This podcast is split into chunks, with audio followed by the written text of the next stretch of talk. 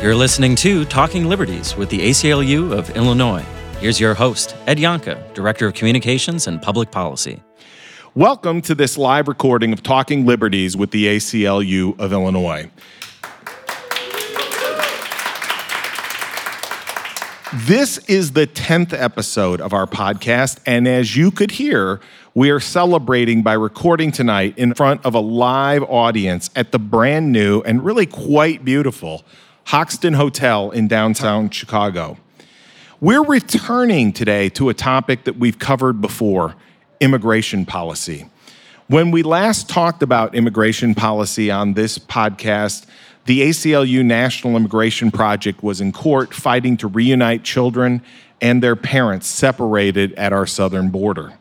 Today, sadly, many of those children remain separated with no real plan from the Trump administration to reunify them. And so the ACLU is still fighting.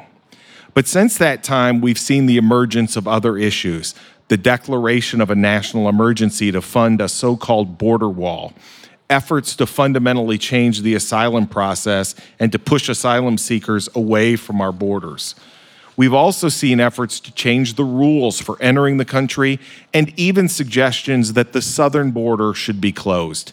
And again, on these and other issues, the ACLU and other organizations continue to resist both in court, in Congress, uh, and in the public.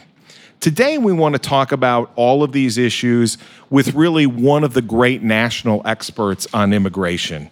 Uh, we're joined tonight, I'm happy to say, by my friend Mary Meg McCarthy from the National Immigration Justice Center. Mary Meg has been the executive director of the NIJC, which is one of the nation's foremost immigrant and human rights advocacy organizations. And under Mary Meg's leadership, NIJC is a leading organization advancing justice for immigrants all across the country. They provide counsel to approximately 10,000 immigrants, refugees, and asylum seekers each year. Mary Meg, welcome to Talking Liberties. Thank you. It's nice to be here. Thank you. So, let me start with the easy question. Why don't you tell the audience a little bit about NIJC and the work that you all do? Great. Well, thanks, Ed, and um, thanks for that nice introduction. We, uh, the National Immigrant Justice Center, represents immigrants, refugees, and asylum seekers. And as Ed mentioned, it's approximately 10,000 people that we provide legal counsel to. And these could be individuals who are detained, it could be unaccompanied immigrant children, it could be victims of domestic violence, human trafficking or it could be families who are trying to get their green card or become U.S. citizens. We also work with about 1,600 pro bono attorneys who really help us provide those legal services. But what's really unique about NIJC, I think, is that we are service based but change focused. So, based on what we're seeing on the ground, whether it's in a detention center or someone in immigration court, we then identify how to most strategically change the system, whether it's through impact litigation, often with the ACLU, or issuing a report that would expose the human rights violations that we're seeing, or administrative or legislative advocacy. And we're trying to be really strategic in how we move forward, um, given the external environment that we find ourselves in, and also the needs of our clients, um, because we're very conscious of this is a human being who is going to be facing a horrendous barrier to accessing the legal protections to which they're entitled, or they may be in danger and they don't want to be public about what's happening to them. Um, we have about 100 staff people, attorneys, paralegals, and professionals, and um, we're, we're you know, very blessed to have a good bench strength to respond to this current environment. Yeah. So let me start with with something. You and I were together recently. I think the, the, the last time we were together before today um, was at a briefing that our own Senator Dick Durbin did for a number of advocacy organizations across the Chicago area about immigration issues after he went to the southern border. Um, and I want to say, kind of picking up off of that, based on you know what you heard both from the senator, but I know what you hear from your folks all the time. How would you describe what's happening at our southern border right now? Unfortunately, what we have on our southern border is complete chaos and mismanagement.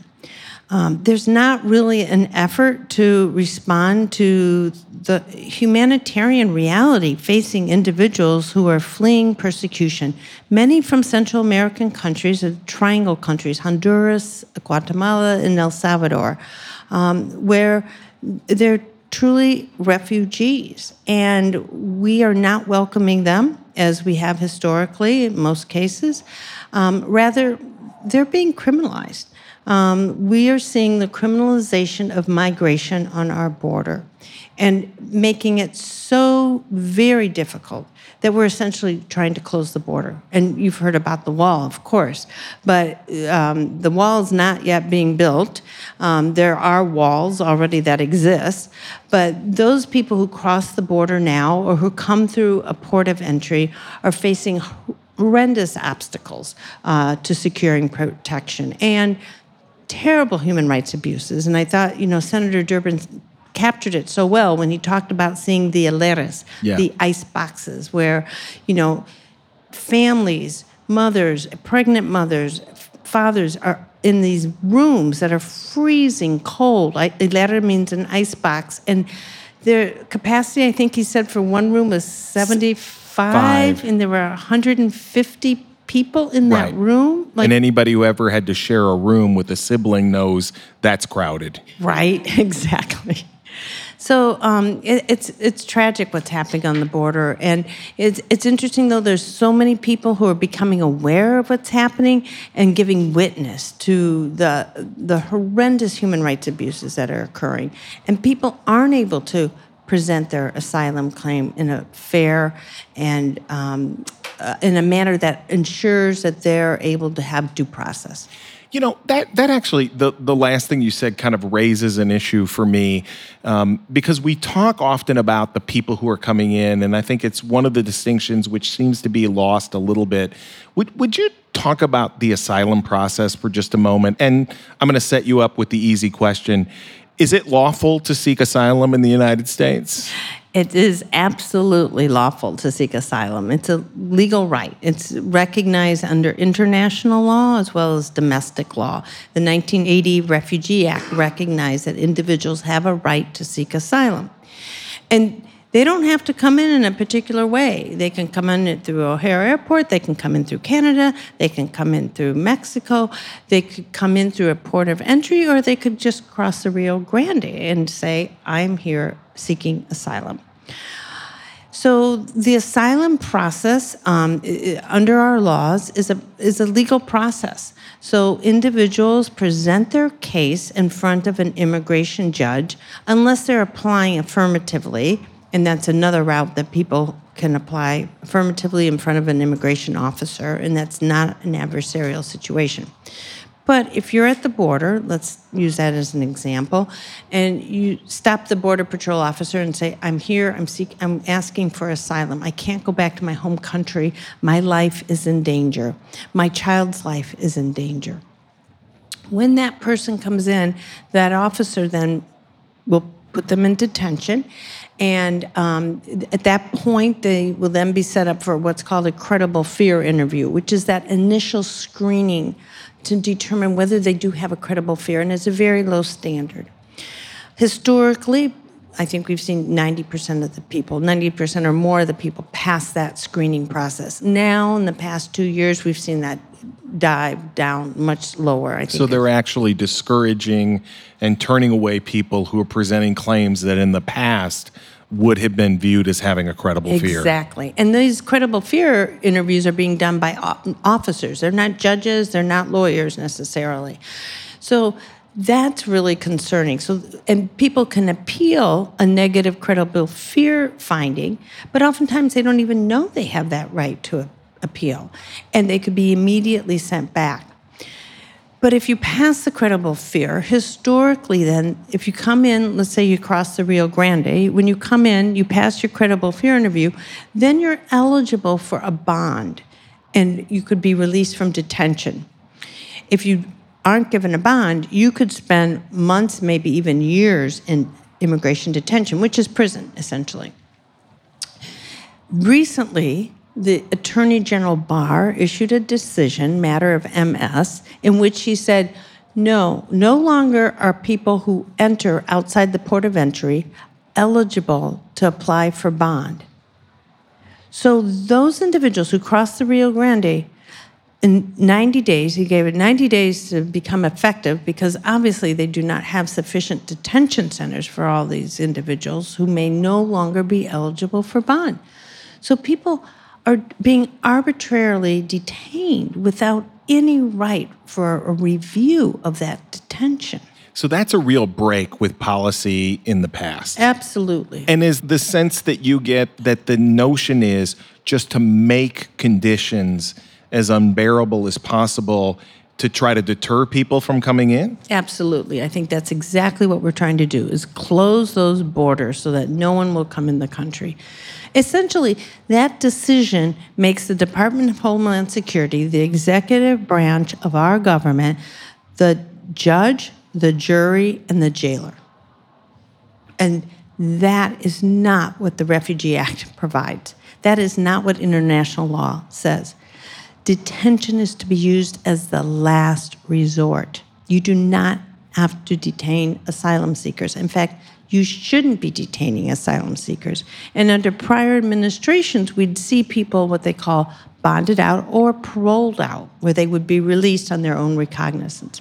We're not seeing that. With this influx that we are seeing, you know, from that, and especially I think from the Triangle region, like what's the typical story? What's the typical reason that somebody is making that track? And I mean, leaving your home, leaving the only place you've ever known is not easy. So, what drives someone to do that? It, it's to save their lives. I mean, we have seen cases and we see many more families crossing. Historically, it would be, I would say, single men.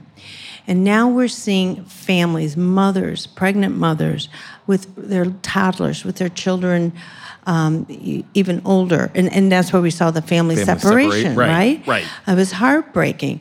And in fact, I just heard today of a family, the mother's down in Texas in the jail, and I'm not sure where the child is, but she's separated from her seven year old child. They fled El Salvador, they fled gangs in El Salvador. She's a target, and she's afraid for her life and her seven year old child's life. We're seeing situations, a number of LGBT cases right now. Ever since we've seen the change in government in Honduras, LGBTs are a target right now, and their lives are in danger. There is no protection for those individuals. The government, the government is not doing anything from keeping those individuals from being targeted in Honduras. Exactly. So you make the decision ultimately, you have no choice but to flee your homeland to find safety somewhere else. Exactly. I mean, people wouldn't make that very dangerous journey if if they weren't saving their lives. And, and mothers wouldn't take their little ones unless this was their only way of keeping their families alive. And that's what we're seeing. So, one of the things that we're hearing is I'm going to reveal a bias. We hear this false premise, right? That it's either open borders or these harsh policies. And so I wonder, I think one of the things that people often ask is, so, what is a better way to handle this? There is an influx, right? There is an increase. There are these things that are happening in these home countries that are causing, you know, people to flee in greater numbers. So, what what could we be doing that would be smarter and more effective than than this kind of enforcement? Well, one, I think the the um, policies that are being proclaimed or announced are creating more of that chaos on the border. Like I've heard people say, "Oh my gosh, they're going to build a wall, and I, I, I can't survive here safely. I'm going to get over there really quick Before they build the wall. before they build the wall." So the wall itself actually drives people, Drives people. To, cl- to cross the border. exactly. Or I only have 90 days before I won't get bond. I'm going to get over there quick. Right. So the administration's policies are just creating this chaos in the border and, and many of the numbers that we're seeing. Um, yes, people are coming, but it used to be like a slow, steady stream of people.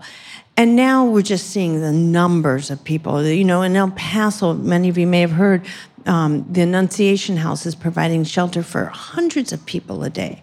Um, and that's good that there is shelters available, and, and that's what we should have at the border. We should have reception centers for individuals who are seeking protection. That's a, that's a refugee. That's a person who is fleeing a traumatized situation. We shouldn't have children and parents locked up in these hieleras, not getting access to medical care and being abused.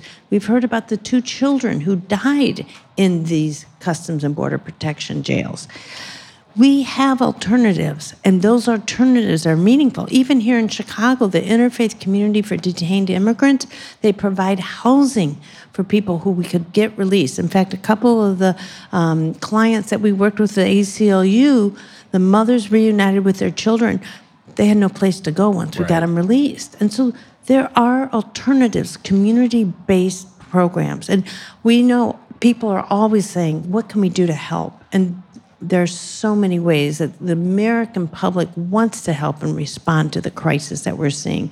And then the flip side is in terms of policies, we shouldn't be cutting off aid to these countries that are so desperately in need of building their rule of law, building their economies.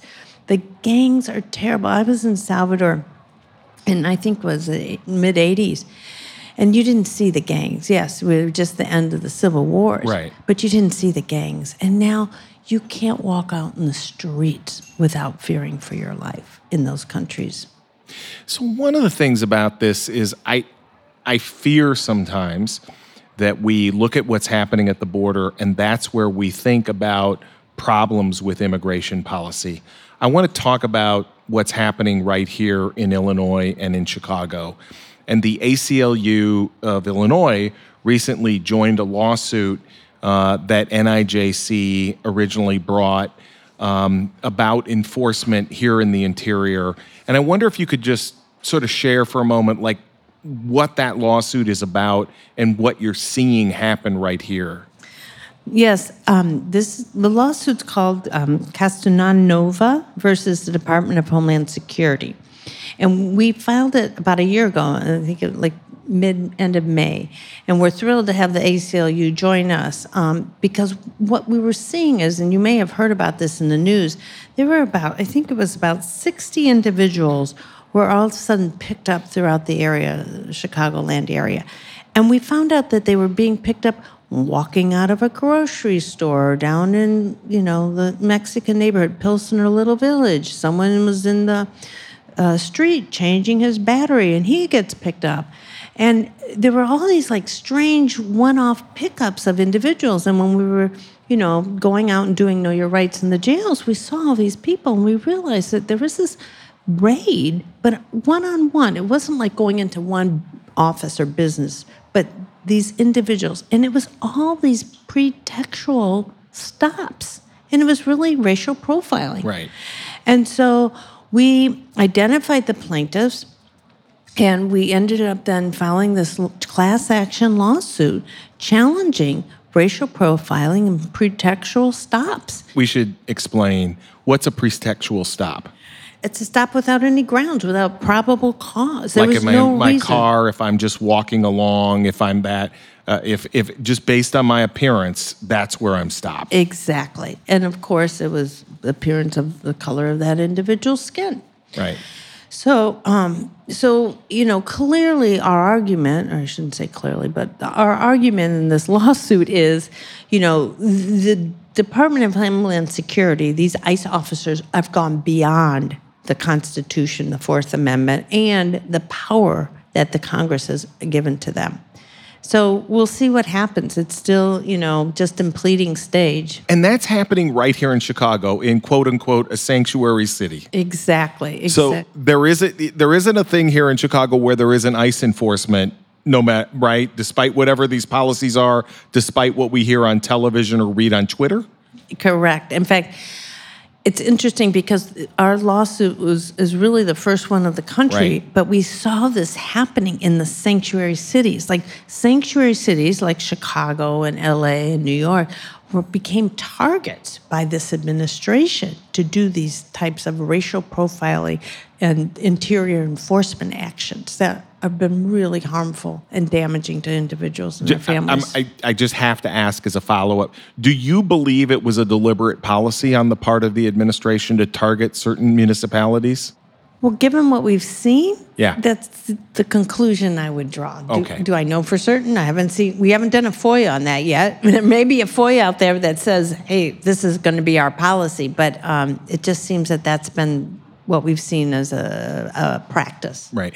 So, what else is happening on immigration and immigration issues in general in Illinois when we draw the lens out a little bit from just Chicago in terms of the state? What's what's happening and especially I suppose legislatively right now as well? Yeah, I mean, it's a really interesting time, and I think um, we realized that with this administration, we we weren't going to pass um, pro-immigration legislation. We weren't going to get a lot of um, partnership, collaboration with the administration, but that we needed to look at, at another way of strategy of protecting immigrants and refugees. So, um, with ACLU, we have about four bills pending right now in the General Assembly in Springfield. The first one is to prohibit um, collaboration with private prisons for immigration detention, um, which luckily, I'm happy to say, passed the House and is now in the Senate. Um, the second bill um, prohibits. uh, and we should say on that on the private prison bill that there is actually a private prison which has been proposed for Dwight, Illinois, and this is like the third or fourth location in Illinois that they've tried to build more immigration detention beds in the last seven years, eight yeah, years. Yeah, yeah, It's it's been you know they really want to build a big mega jail with a private prison here in Illinois, and I think you're right. What you were saying, we're seeing that in Indiana and Wisconsin and Michigan, and we've been able to fend those off just by community organizing and the community saying no, we don't want a jail here. And in Gary, Indiana, it's like they tried to convince the mayor of Gary, hey, this is the way you're going to get jobs, and we are like this isn't the kind of jobs you want in your community. Um, and unfortunately, we were not successful in Dwight in our organizing tactics, so that's why we're now at the General Assembly.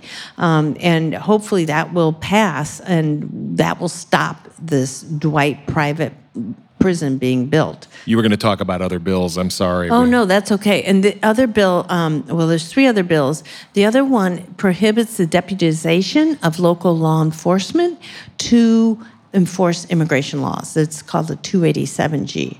And it's our understanding that in McHenry County, there may be an effort to deputize their local law enforcement. So hopefully, with the passage of this bill, that would prohibit such action. And you're worried about that in part because of both the, the signal it sends to the community that, that they could be targeted, they might not interact with the police to report crimes as much.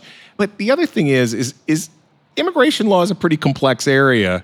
Can a local law enforcement official really enforce immigration law? Right. No, I think you're absolutely right. That is, I mean, someone may have a green card but not a U.S. citizen, but they're still here legally, or someone may be a refugee or an asylee or a student visa. So it is very complicated. And you, as a local police officer, have not had that training to be able to understand it. And then I think, you know, another piece to all this that's really important it, that becomes racial profiling. I mean i think that i would argue if i was a county would set you up for a number of lawsuits too. So i don't see it as being in the county's um, advantage to be doing this and um, i think it's very it's very complicated and they could create a lot of lawsuits so those are the two bills that we have out there that are working their way through the General Assembly um, that try to prohibit certain actions by by the government, the Department of Homeland Security. And the other two are more positive, which you know we're always trying to think of how do you do something affirmatively. And um, the first one is the RISE Act, which provides for um, individuals, um, undocumented immigrants, minorities, people of color, who are ineligible for federal funds to be eligible to apply for state funds for higher education. And that's a really exciting bill, and that also has passed the House and is now in the Senate. And then the last bill, um, which also passed the House, is a, a, bill that provides for greater protection for immigrant children who've been abused, abandoned, or neglected. And um, that bill hopefully will also um, soon pass the Senate, but provides for the protection for these young people that is required in the state um, court before they go to, to immigration court. And let me just ask a question, kind of pull back out and ask a general question. Uh, we were talking before we started recording. You and I have known each other a long time. Yes. We started this when we were very young people. um, and uh, why can't we get this right? Why can't we figure out a way to create a system that's more fair and more just and and has more process in it for people who are desperately in need uh, uh, of, of protection because these decisions are life and death, as you're you're pointing out. Why can't we get this right? You know, unfortunately, um, I think it's a lack of of will on our politician side. I mean, it, it you know we've had so many opportunities to pass good laws, and, and we just haven't been able to get it across the border. I mean, they've been bipartisan. Like right before 9 11, President Bush had a great piece of legislation. Um, and, you know, we've, we've gotten to a point that it's just so negative, this whole idea of immigration and trying to pass some type of legislation that ensures protection for asylum seekers and also recognizes the human rights of the 11 million undocumented people who are our neighbors, who go to school, their children go to school with our children. We work together. We, we're in the same neighborhood. We're in the same communities, in the f- same faith based organizations. Um, and we just have ignored this problem. in fact, what we've done now, which I think is so much worse, is we've criminalized human beings. And we haven't recognized, not only on a humanitarian level, but on an economic level. Right. These people are really important to the success and the health of this country. And these people are people that we want to be here. And we need to change that narrative. And I hope all of you will be part of that. And it's really important not to shy away, but to say, these are our brothers and sisters, these are our neighbors. And these are the people that we want to welcome to our country and give them the full panoply of human rights. It's amazing how the time flies by. Um, it may explain why the years have flown right. by in that way. Um, so, Mary Meg, I, I really want to thank you for coming and doing this this evening um, and sharing all of these thoughts and for appearing on this 10th episode in this, this live edition. Um, I also want to thank all of you who've come and joined us this evening, uh, as well as our listeners uh, here at the Hoxton Hotel. Um, I want to thank the Hoxton Hotel and Rob Jensen for hosting the event and for Off Brand in partnering with us to put this together. Talking Liberties is produced by Max Bever. Executive producer is Chris Olson. Location production services tonight were provided by Kai Harding Productions, and location recording was provided by Second City Sound with engineers Jerry Formicola and Tim Reisig. And this episode was mixed by Philip Von During. A special thanks to the ACLU of Illinois' Executive Director, Colleen Connell. You can listen to us on iTunes, on Stitcher, on SoundCloud, and Google Play. Make sure to subscribe and please rate us because that really does help. Uh, and leave comments because we really do want to hear from you and, and think about the issues you want to talk about. For more information on today's topics, please visit our website at aclu-il.org or you can email us directly at talkingliberties at aclu-il.org. Thank you so much for joining us tonight for this special 10th episode live taping, and we will see you next time on Talking Liberties with the ACLU of Illinois.